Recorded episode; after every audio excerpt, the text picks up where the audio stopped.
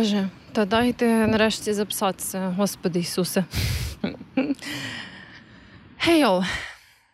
Вітаю вас знову зі мною, з Веронічкою в парку. Чекайте, мікрофон включений? Да, включений. У мене завжди параноя, що я випадково оце цією бебкою е, вимкну свій мікрофон і потім що? Доведеться страждати, перезаписувати все заново. Хей йоу, добрий день, добрий вечір, доброго ранку. Вітаю вас всіх е, на подкасті та й таке, на половині подкасту та й таке у вигляді мене. І я думаю, що вже десь скоро ми повернемося до нашого більш-менш звичайного формату, напевно, з якимись змінами. Але ну коротше, ми працюємо над цим. Я знаю, що перерва вийшла доволі довгою, але стараємося, стараємося, стараємося, вертаємося, і якось воно буде. Навіть насправді я вже що там коротше довго не записувала ці соло спін-оффи, не так довго, як наші звичайні випуски. Але ну, щось е, я коротше не знаю, була в такому настрої, що я хотіла їблувати. І не дуже хотіла записувати подкасти. І я така подумала, то я собі трохи поїблую. Е, і не буду записувати, як вам таке. А е, найбільше мене, звісно, спонукало записати цей епізод зараз, те, що я випадково заплатила за програму за ще один місяць підписки, в якій я редагую відео, і я така думаю, блядь, там ще щось, ну. Доларів 15 воно коштує, що типа не є прям піздець багато, але все одно випадково витратити 15 доларів ну, типу, як випадково, не заплановано на цю програму.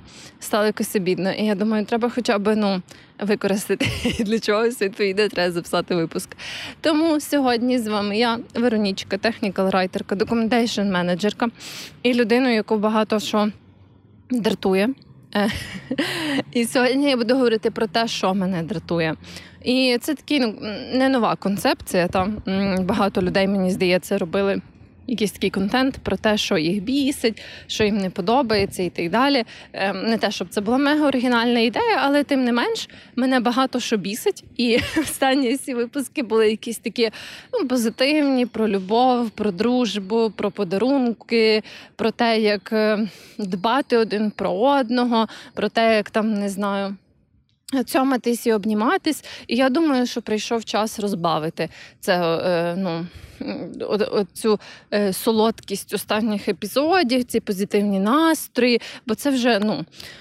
Е, щоб не було токсик позитивіті, знаєте, бо позитив е, теж може бути токсичний, і щоб убезпечити себе від цього, я сьогодні буду говорити про те, що дратує. От. І так навіть вийшло сьогодні повернутися в парк, чому я насправді дуже тішусь. От, Але щоб ви розуміли, наскільки за цей час я швидко забула про те, як це все робиться, то я е, взагалі. Забула про те, що я не можу дивитись в свій телефон, коли я записую ці випуски, тому що я записую їх на свій телефон. І відповідно ті нотатки, які я собі зробила, ну я не можу їх подивитись. Тому а ще це перший раз за довгий час, як я оце пішла в парк записуватись. Тобто, в мене немає багато з собою якихось різних речей. І щоб ви розуміли, мені довелося написати свої нотатки на гривні. Бо це в мене на щастя була ручка в рюкзаку, але не було паперу. Але зато в мене була гривня. І тепер на цій гривні я написала те е, пункти, які мене бісять. Ну, щоб не забути. Їх, звісно, більше, ніж те, що я тут написала, але ну теж, щоб не був якийсь перегруз. І почнемо. Ми, як завжди, з життєвих апдейтів, бо інакше, якби ну зразу перейти до суті, то е, це був би зовсім не той вайб, не той подкаст, і взагалі е, не ті люди. е, і що там по життєвим апдейтам? За цей час взагалі багато чого сталося. От Слимак, наприклад, приповз е, до мене, е, теж буде щось можливо коментувати. Я була в кількох поїздках була на фестивалі Файне місто. До речі, на файному місті з кількома. Нашими слухачами, можливо, з вами, ми побачились, і це було дуже мило. Не знаю, е, це було просто ще й така кількість, бо типу подія велика, і відповідно цих досвідів зустрічей з вами було трохи більше. Вони були такі більш конденсовані, і це було надзвичайно приємно, надзвичайно мило. І ви всі такі гарні, і такі прекрасні. І я так тішусь, що такі чудесні люди нас слухають е, в даному випадку, поки що мене, але в принципі нас. От і. Не знаю, це кожен раз. Це так мило, і оця взаємодія це прям те, за що я так люблю цей подкаст, тому що ну коли ти просто якби е, це прикольно створювати якийсь контент, сам процес і так далі. Це там спонукає тебе про щось думати і обговорювати. І типу, це така нагода е, заглибитись в якісь питання, в які ти, можливо, би в звичайних обставинах не заглибився. Але от саме, е, ну, коли ти просто дивишся на якісь абстрактні. Там не знаю метрики, да, як там всі ми е, намагаємося слідкувати за тим, щоб ну, типу, дивитися якийсь перформанс, да, цих всіх епізодів і так далі. І е, ну, коли ти дивишся на метрики, по факту це дуже мало що означає, і дуже легко, мені здається, забути про те, що ці метрики. Буквально означають людей, які присвячують час тому, щоб послухати те, про що ти говориш, або подивитись там якісь відео і і тому подібне. І ну, типу, знаєте, як е, мені здається, в цю епоху Е, цього контенту в соцмережах. Ми часто думаємо про те, що там не знаю, умовно, я от тільки щось почав робити, і в мене там 50 переглядів або 100, да, і це так мало, або там не знаю, 50 підписників чи 100 підписників. Це типу така дрібниця, тому що в людей є там по 50 мільйонів підписників. Але по факту це так класно, що це прям 50 людей, яким ну можливо частина з них це просто там твоя мама, або е, тато, або інші члени родини, і там друзі, які намагаються тебе підтримати. Але що все одно серед цих людей є інші люди, яким прикольно це подивитись, прикольно це послухати і типу мати в реальному житті. Не знаю, навіть 40 людей або там 30 людей, яким цікаво послухати про те, що ти говориш, це вже дуже прикольно.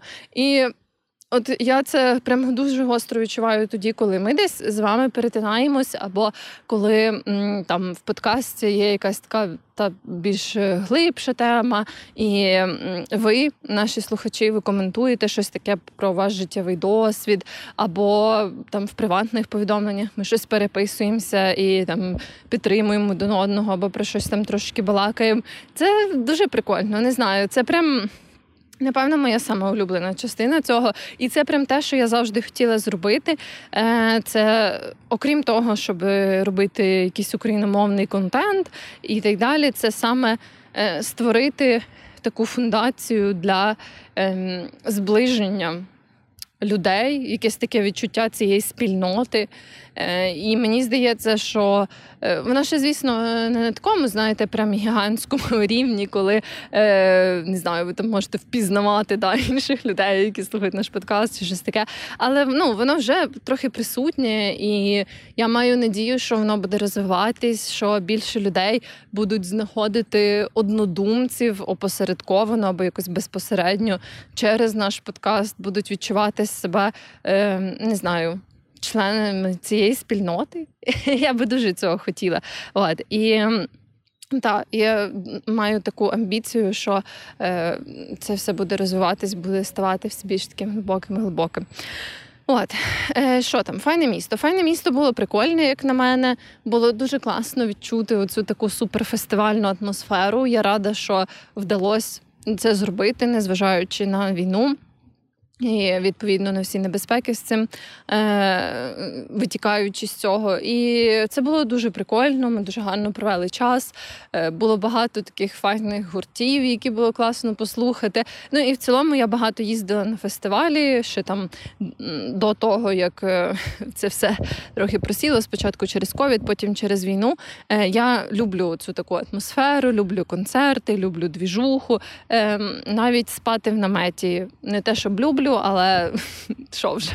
От. Тому це було круто. Я дуже гарно провела час. Е, Оце ще, знаєте, старалась. Всякі аутфіти собі прикольні підібрати, це мені теж дуже подобається. От, е, Що є якесь таке місце, де люди прям максимально, типу, якось весело е, намагаються вдягнутись, прикраситись блискітками і так далі. Прикольно, що в останні роки навіть більше чоловіків з'явилось, таких, що користуються всякими блискітками, іншими прикольчиками. Бо ну, е, відповідно, я як. Е, класична прихильниця цієї лівацької повістки. Е, я думаю, що макіяж е, він не є суто такою, типу, якщо ти визначаєш себе жінка, як жінка. От я думаю, що незалежно від того, як ти визначаєш себе на цьому гендерному спектрі, макіяж це дуже прикольна штука, дуже творча, в тому числі і блискітки, в тому числі і якісь там паєтки, і стрази, і спідниці, і коротше, все що це стосується такого е, зовнішнього твого образу, там як е, те саме яскраве волосся, ще щось. Я думаю, що це все. Е, ну, Якщо є бажання з цим експериментувати, то це не має залежати від. Е, того, як ти себе ідентифікуєш на цьому такому гендерному спектрі, і більш того, мені здається, чоловіки, е, та в тому числі гетеросексуальні чоловіки, е, які не бояться, якби не бояться використати якісь такі штуки, які. Типу вважаються жіночними, як там ті самі блискітки, чи рожевий колір, чи там ще ну ви знаєте ці всі стереотипи. Я думаю, от ем, то мені здається, що такі чоловіки Е, які не бояться, е, ніби як е, такий кинути виклик таким стереотипам, це ще навпаки більш ахуєнно. Ну, типу, мені так подобається, коли чоловіки не мають оцих зайобів, типу, чи це достатньо мускулінно, чи це там, ну, типу, я що то, може, люди подумають, що я гей, якщо я тако ну, е, помадою наважусь, чи щось таке. От я взагалі думаю, що. Е, це максимально круто. Це максимально круто, коли ти настільки впевнений в своїй е, сутності е, і не настільки зайобуєшся цим поняттям класичної маскулінності, що ти можеш бути такий, та я там собі вдіну якусь підвіску, не знаю, чи там е, сподіваюся, що це знову ж таки стане ще більш поширено, але вже навіть по цим тенденціям з блискітками на фестивалях. Я думаю, що це такий приємний дзвіночок. Е, Що ще?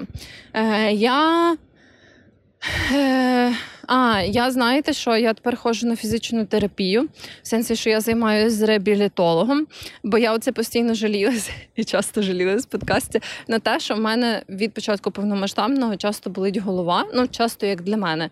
І я оце заїбалась і вирішила, бо я вже ну я ходила кілька разів. Е, до лікаря, бо, як ви знаєте, і я вам раджу теж так робити. Я як відповідальна доросла людина, я не затягую. А коли мене щось непокоїть або якось погано себе почуваю, то я е, ну, стараюся обслідувати, проконсультуватись з лікарем і так далі. І я оце не те, щоб перший раз ходила, але до того мені щось попадались такі якісь трохи сумнівні лікарі, е, які просто, типу, ну там. Типа, ну окей, ну болить, то й пока. І я оце ще раз вирішила присунути цю ситуацію, ще раз пішла до лікаря, і коротше, в результаті цих всіх е, двіжух виявилось, що е, часто головні болі можуть бути спричинені ну, таким або дисбалансом в силі м'язів спини. Бо якщо є дисбаланс в силі м'язів, то часто якісь інші, ну типу є слабші і сильніші категорії, і оці сильніші м'язи вони починають якби компенсувати те, що не допрацьовують слабші м'язи, в результаті цього з'являється якась така напруга. І коротше, оці всі такі м'язові штуки вони ще можуть е, створювати якийсь тиск всередині тебе, який ти можеш навіть не суперсильно відчувати, але воно буде, наприклад, подразнювати нерви і спричиняти в тебе там частіший головний біль. І так, в принципі, сталося у мене. Це поки що така робоча версія, так би мовити. В мене, е, як виявилось, дуже коротше, є якийсь дисбаланс в спинці моїй, і в мене така трапеція, дуже жорстко трапеція. Це отут, в вищій плечовій, е, між плечем і шиєю. Коротше, такі м'язи, які заходять туди трохи на спинку. І коротше. в мене виявилося, що мене трапеція такої башить, як молода, е, інші м'язи трохи щось там десь не допрацьовують. І, коротше, е, швидше за все, це є типу, причина моїх е, сильніших головних болей і частіших. І я оце працюю з реабілітологом. І працювати з реабілітологом це насправді прям по-іншому якось відкриває мені власне тіло. Це як знаєте, коли ти ем, ну, про якісь штуки не замислюєшся, які ти робиш взагалі, а потім ну, під час якихось занять тобі е, ти по-іншому якось задіюєш свої там частини тіла чи процеси, як дихання, і ти усвідомлюєш, що ти от саме так весь цей час робиш, а ти ніколи про це не знав. І у мене так з фізичною цією терапією, з реабілітацією, що ми, от, наприклад, аналізували, як я ходжу. Да? І я ну прям дуже мало коли думала про те, як я ходжу. От саме як я ставлю ногу, куди повертається моє коліно. і... Як там під час цього рухається мій верх тіла, або там наскільки сильно я махаю руками. А це все має значення, і навіть те, як ми дихаємо, має значення. Я от дізналась на цих заняттях е, про те, що я багато дихаю грудним відділом, що насправді доволі поширено серед жінок, особливо через те, що е, часто був такий стереотип в суспільстві, що ти маєш типу завжди втягувати живіт і всяке таке.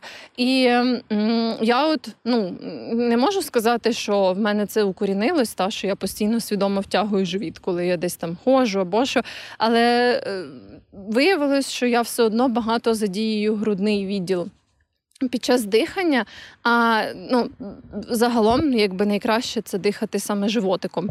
І, е, типу, якщо дихати е, отак часто, типу з акцентом на грудний відділ, то це теж може створювати напругу в тілі і відповідно створювати викликати головні болі і всяке таке. Ви уявляєте собі, наскільки це вже все взаємопов'язане? Тому в мене такі всякі інтересні вправи. Там, так як я займаюся раз на тиждень, мені дають потім домашні завдання, і в мене там такі дуже цікаві вправи, типу там більше махати руками, коли я ходжу, або там спостерігати за тим, як рухаються, е, рухаються мої плечі, або типу фокусуватись на тому, чи я дихаю животиком 5 хвилин перед сном. От, ну таке.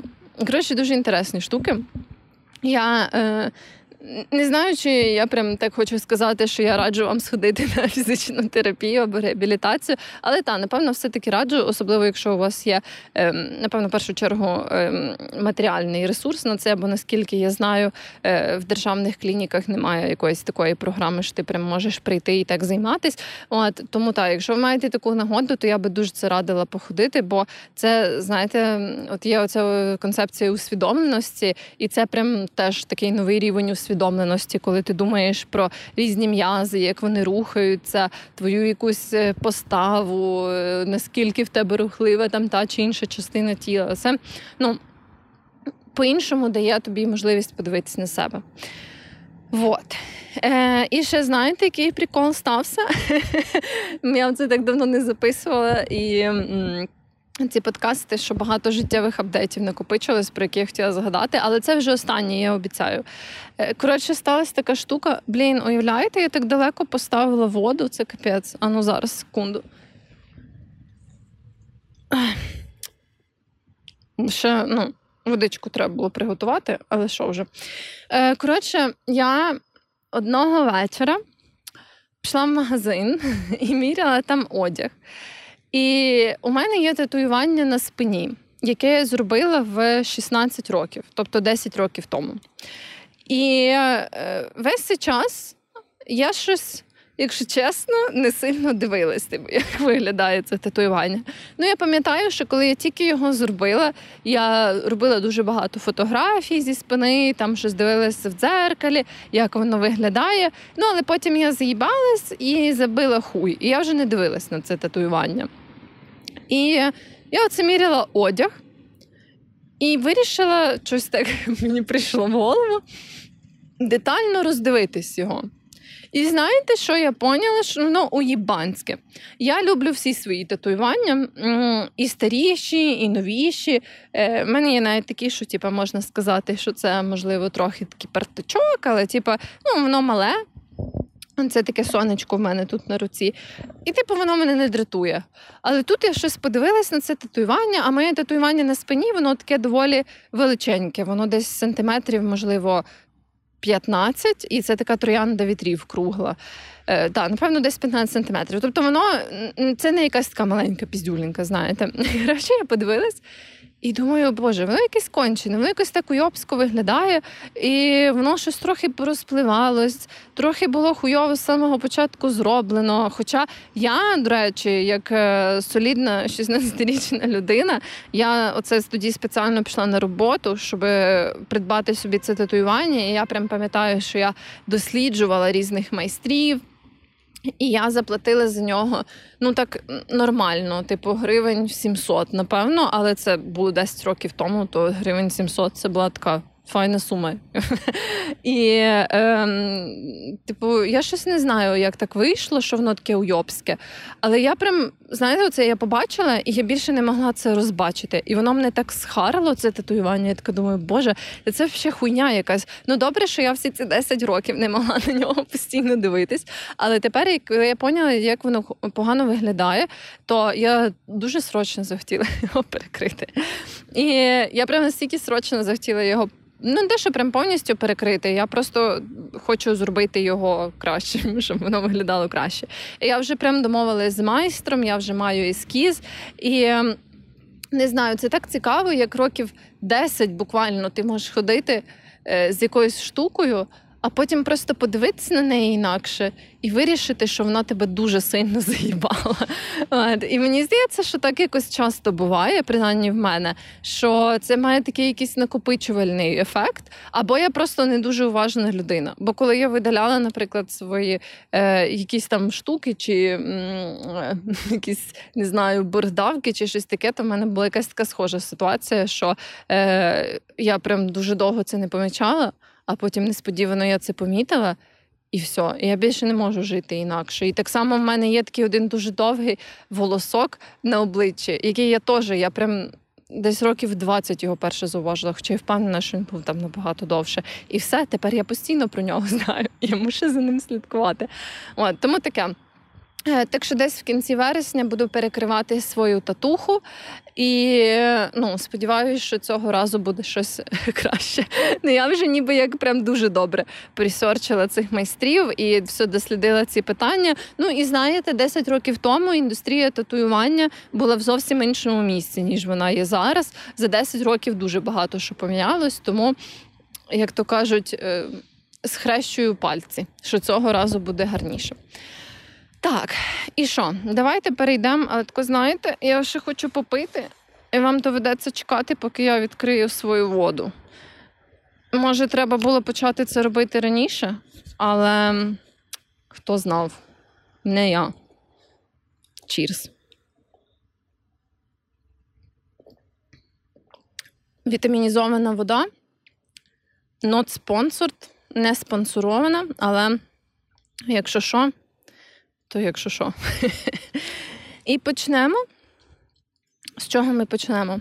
Ми почнемо з. Я думаю, блін, важко вибрати, з чого почати. Ще на цій гривні трохи погано видно. Е, Я почну з маршруток. І знаєте що? Мене тупо дратують маршрутки. Я взагалі люблю користуватись громадським транспортом, і коли є можливість, я часто їжу там на тролейбусі, на автобусах і на всьому тому, що є тут в доступності мого району. От, е, І у Львові. І що? Ну, Маршрутки це самий кончений вид транспорту. І вони всі такі ужасні. І я маю на увазі ці класичні, такі маленькі, жовті або там іншого кольору маршрутки. Е, Здається, вони називаються Богдани, чи то не то. Ну, в общем, я думаю, ви поняли. Е, ці маршрутні таксі, вони жахливі. І е, там ще дуже часто, от, наприклад, у Львові, ти в громадському транспорті міському можеш розрахуватися карткою там в тролейбусах, е, в трамваях, але не в маршрутках. І ну, ще маршрутки піздець як важко зайти, бо зараз багато, ну майже всі тролейбуси, майже всі автобуси і майже всі що там лишилось трамваї. О. Вони ну, дуже часто низькопідлогові, прям рідко коли зустрічаються, що є з такими цими, знаєте, високими конченими сходами. От. Але Та ці маршрутки просто ужасні, і вони ще дуже часто такі подерті і сумні, і там ще щось то відпадає, то загорається. Е, там ще може бути, знаєте, якесь там типа крісло, яке відлітає, ще щось. Коротше, мені завжди дуже сумно, коли мені доводиться їздити в маршрутці. І я навіть пам'ятаю, що після своєї самої першої поїздки в дорослому віці за кордон я їздила в Амстердам. І мені було так сумно. От найбільший сум мене охопив тоді, коли я повернулася додому до Львова, і мені десь треба було їхати. І я, як зараз пам'ятаю, я стояла на привокзальній е, на зупинці, і під'їхала ця маршрутка, і я сідаю в неї, а вона якась оце така подерта, хуйова, скрипить, репить, пердить. І я така думаю, блядь. А це знаєте, що на цьому контрасті цього амстердамського такого утопічного е, вигляду. Ну, ясно, що ніде немає по факту утопії, е, але ну, суто поверхнево, да, то, що ти можеш пізнати там за 4 чи 5 днів. Е, поверхнево цього утопічного вайбу, де всі там на цих ахуєнних велодоріжках їздять на великах, е, туди-сюди.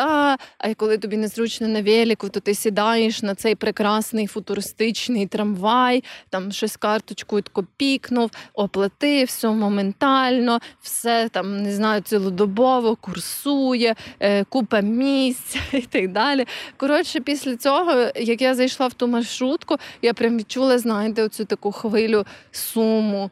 І печалі. І через то я взагалі ненавиджу маршрутки. Я сподіваюся, що е, я ще за своє життя або за своє життя в Україні побачу е, той момент, коли вже не буде сука цих маршруток. Ну або якщо будуть, бо я щось таке подібне бачила в Чехії, здається, в Празі, що в них є щось таке на кшталт маршруток, тобто дуже такі дуже маленькі автобусики, але ну, вони прям такі сучасні і виглядають набагато краще. Вот. І що ще? Е, Ще зал. я записала собі на своїй гривні. І під залом я маю на увазі, ну, напевно. Всі люди, які ходять в зал, е, мають таку штуку, що ну, типу, є багато різних речей, які можна робити в залі, які будуть когось бісити. І якщо ви людина, яка активно ходить в тренажерний зал, я думаю, ви розумієте, що я маю на увазі. Типу, є багато хуйових звичок і практик, які можна робити в залі. От. Але в даному випадку я хотіла поговорити саме про одну таку штуку: це про спорядження в залі. І саме про те, коли е, в залі є багато різних додаткових штук, типу там, знаєте, якісь резинки, е, там.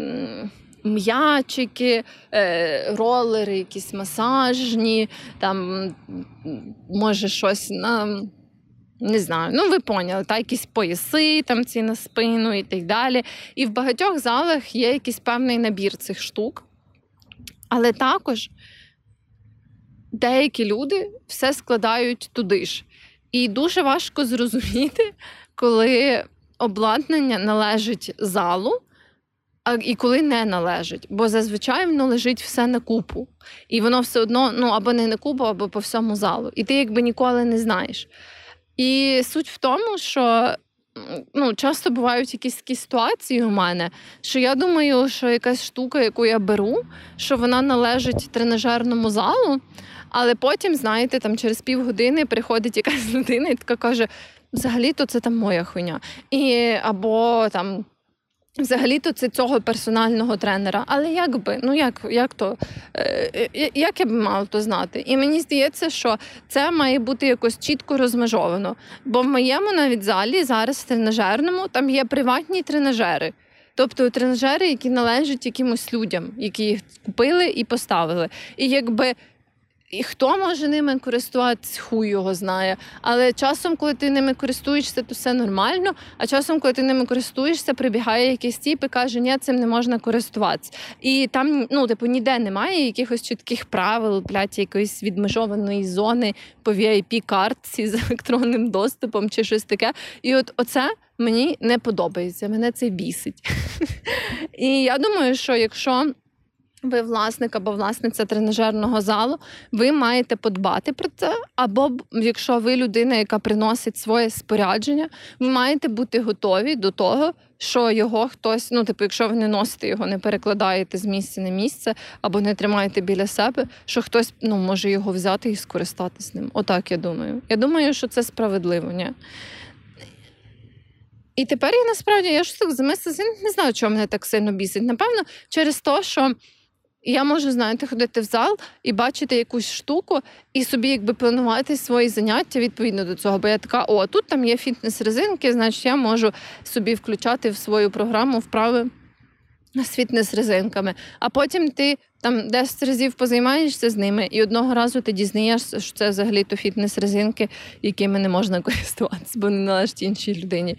От. І аргумент приносити це з собою мені не підходить, тому що я ну, не така людина, яка може носити все з собою, особливо велике, там масажні ролери, і килимки, і так далі. Я за те і беру абонемент в залі, щоб в залі все це було.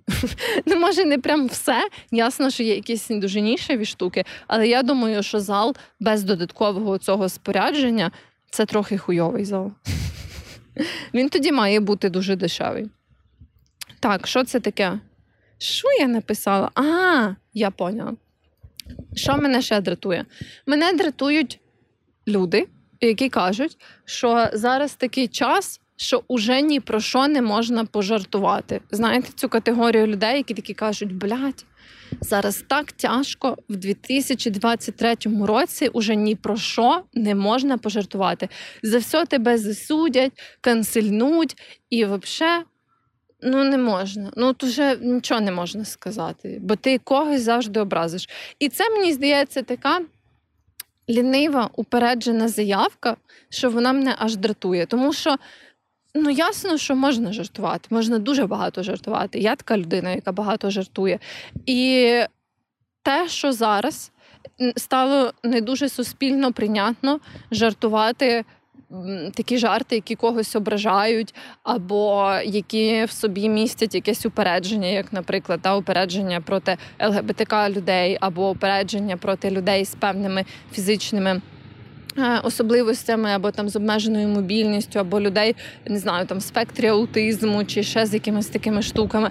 То, що це стало зараз.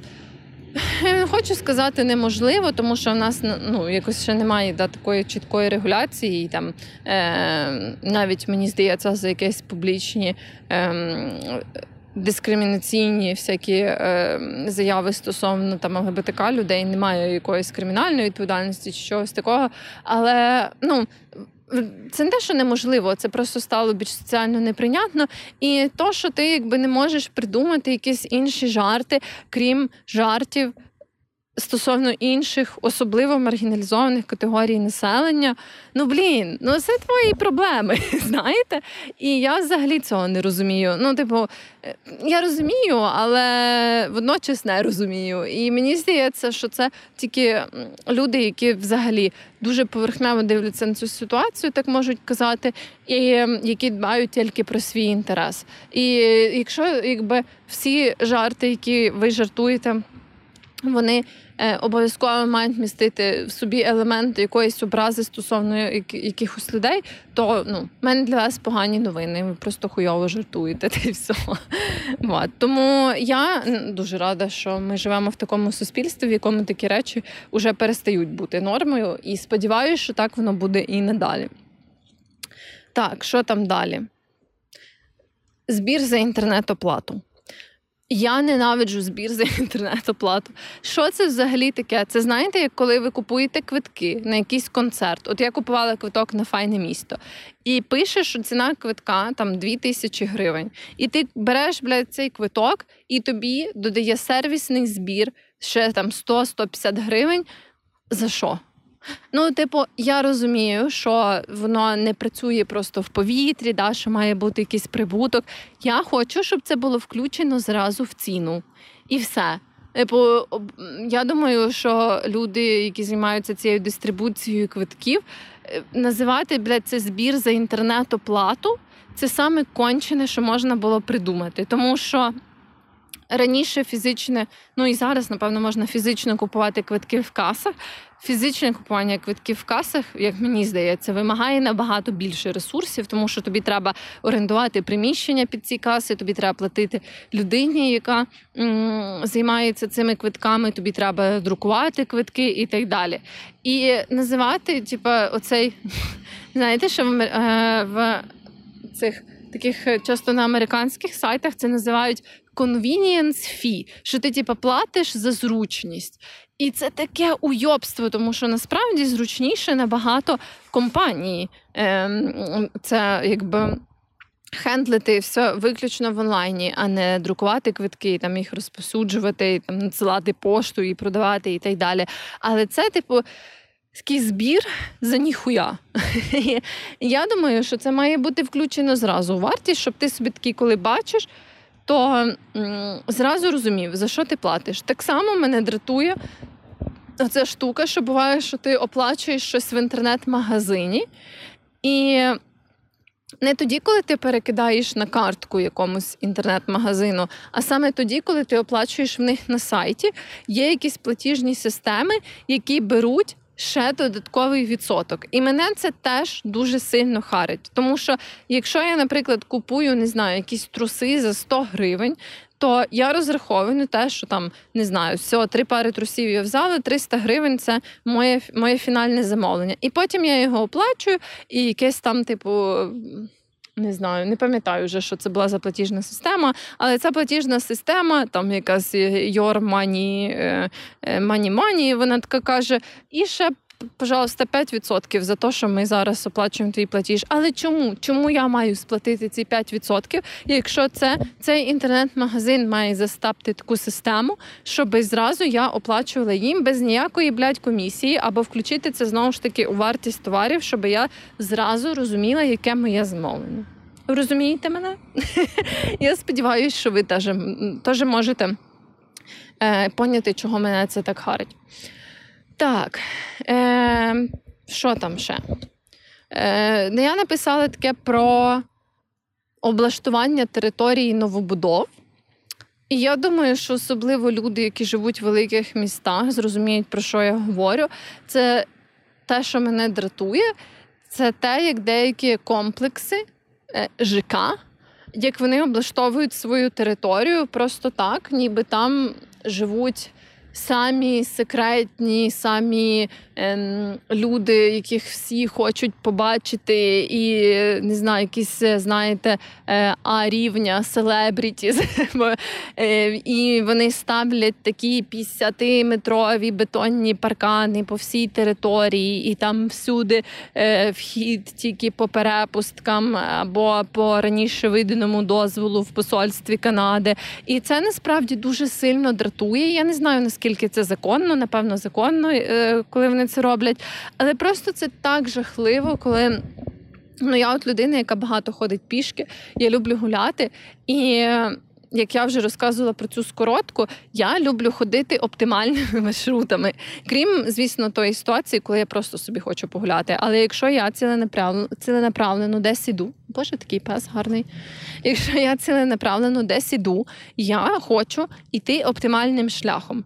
І дуже часто ці оці блядь, ЖК з 50-метровими парканами і шлагбаумами, і електронним доступом всюди, е, з електронним доступом в свою сраку, то ну, вони просто унеможливлюють прохід якби через цю територію, і ти зазвичай маєш обходити взагалі хуй знає де, по хуй знає яким вулицям, потім ти вже збиваєшся зі свого маршруту і так далі. Ну тобто, як на мене, це взагалі.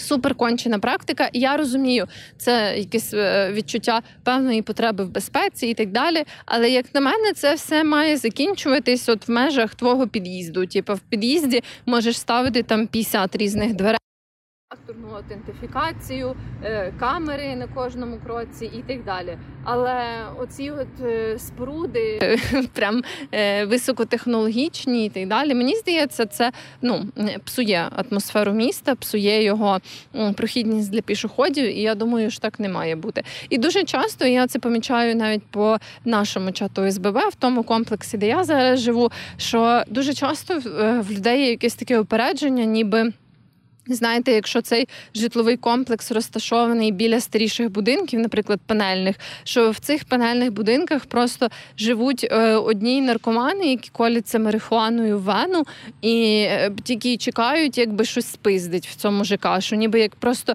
люди, які живуть там в панельних чи старих будинках, що це просто якась нижча каста, і треба себе максимально убезпечити від того. Бо, типу, що це таке буде? Вони тут будуть ходити, будуть срати на наш дитячий майданчик майданчик. Е, ну бо це ясно, що люди, які живуть в панельних будинках, вони ну просто некультурні, е, якісь блядь, не знаю. Ну ви поняли, коротше, некультурні. І будуть тут все псувати і ламати. І що це вони взагалі будуть користуватись е, нашою лавкою, яку ми поставили тут на нашій території за наші гроші. Ну таке. І мені здається, в цьому є якесь ем, настільки кончене ставлення до того, типу, таке якесь дуже зверхнє і нелюдське, яке мені зовсім не подобається. Тому що, ну, як всі ми знаємо, незалежно від того, в якому будинку ти живеш, і навіть незалежно від того, скільки в тебе є грошей, ти ну, можеш бути абсолютно жахливою людиною або абсолютно неймовірною. А ще і в різних контекстах можеш бути то жахливою, то неймовірною. А тим більше від того, що хтось посидить на твоїй лавці або скористається там пісочком на дитячому майданчику, ну якби ніхуя не поміняється. І коротше, не знаю, не подобається мені таке ставлення. Я думаю, що ем, якби наше. Коли ми живемо в якомусь місті, наше спільне завдання як громадян це робити його кращим, типу ділитись між собою цими ресурсами. Е, Якщо якісь проблеми, то спільно їх вирішувати. Але я знаю, що я ідеалізовано на це дивлюсь. Але я думаю, що такі ЖК це не файно, і вони мене бісять. Так, що там, Боже? Ем, Я ще хотіла поговорити, до речі, знову така якась така будівельна тема.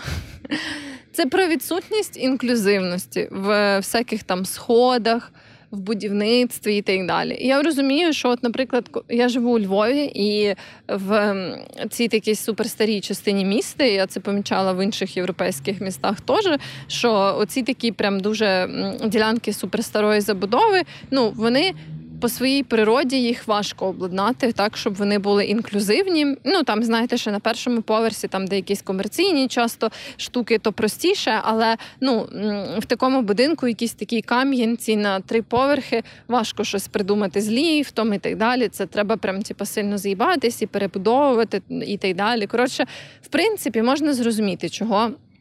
Воно не є якесь таке мега доступне. Але то Дуже часто я помічаю цю відсутність інклюзивності, і е, там, де це прям дуже легко можна було би зробити. Ну, знаєте, як, наприклад, є якийсь заклад, там, де просто три якихось сходинки по центру, і все. І якби ну там дуже легко можна було би зробити просто пологий спуск або пологий спуск з боку. Але ну. Просто люди не хочуть цим зайобуватись. І це теж такий важливий аспект.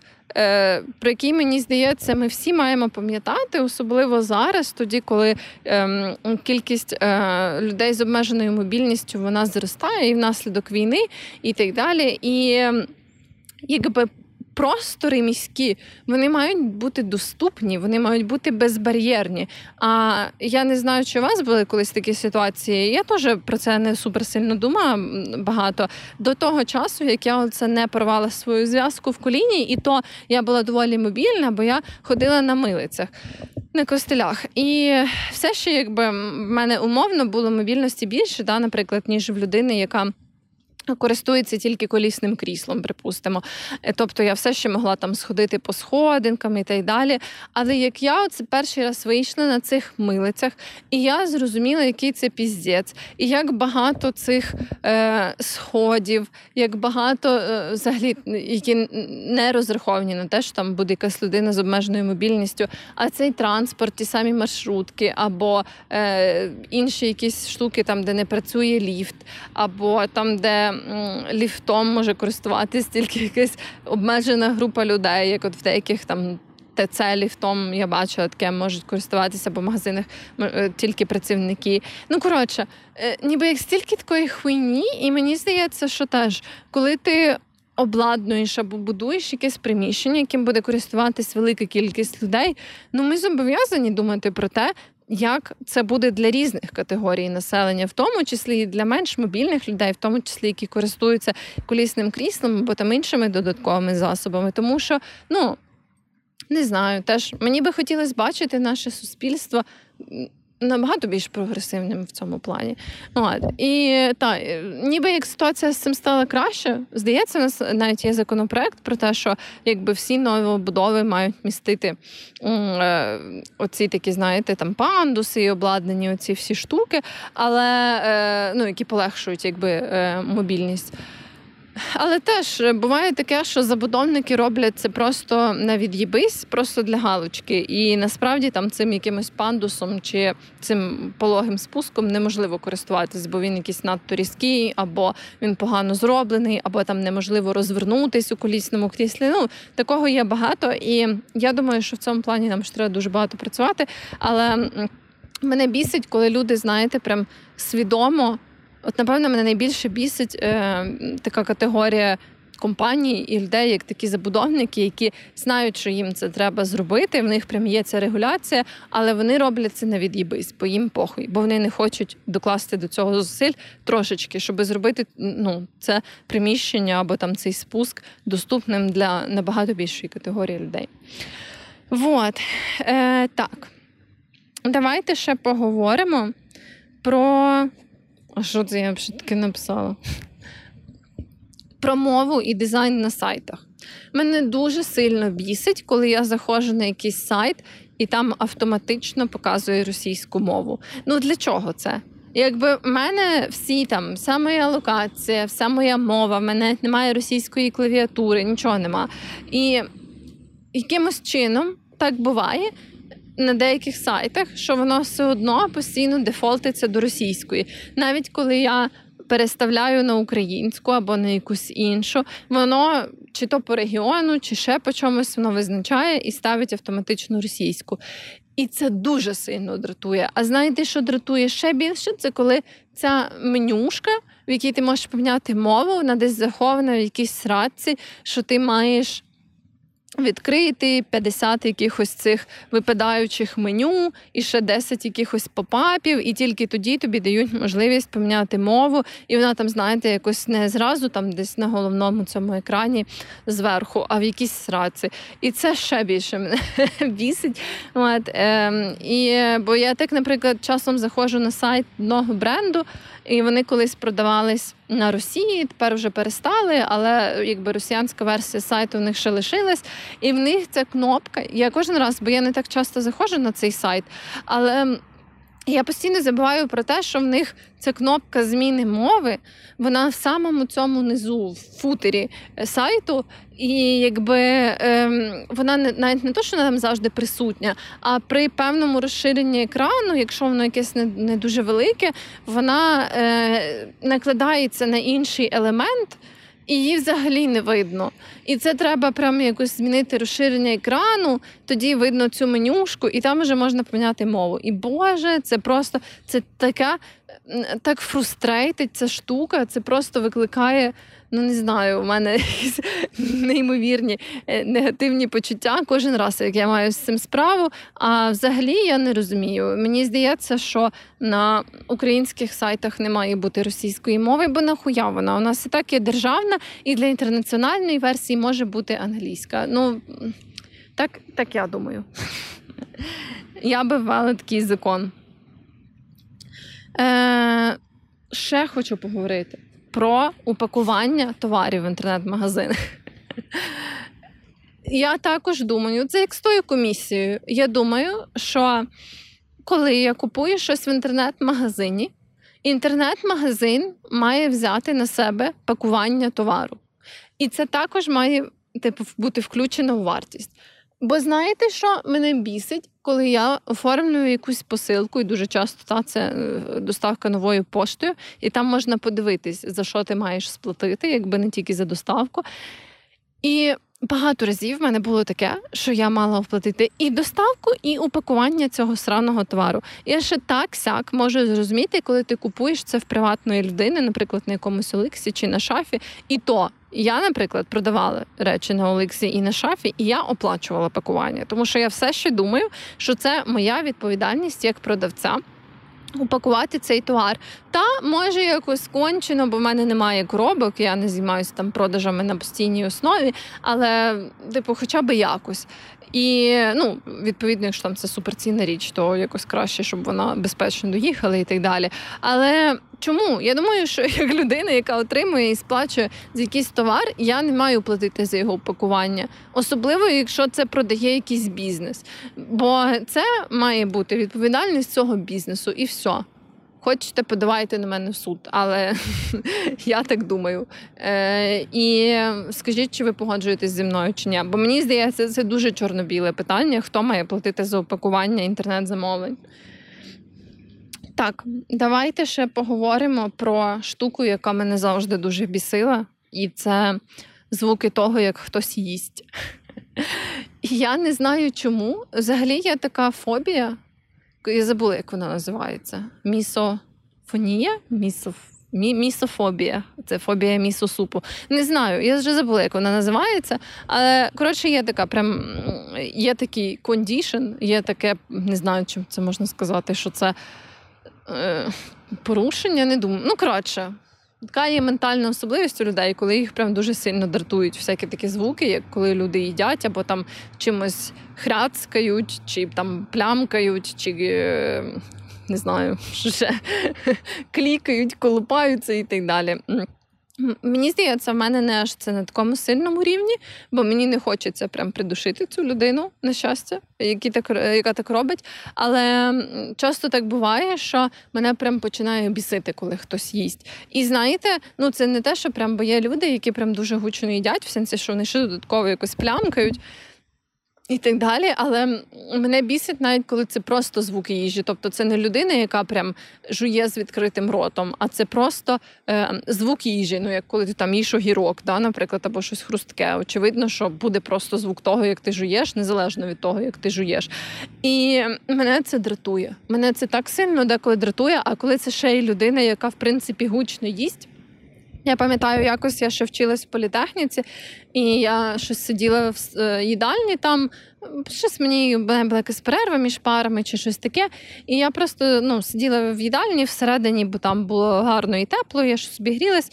І оце зі мною за один столик сів якийсь чоловік, який просто, ніби мені здається, він спеціально так їв, бо він прям е, так сорбав дуже сильно цей борщ.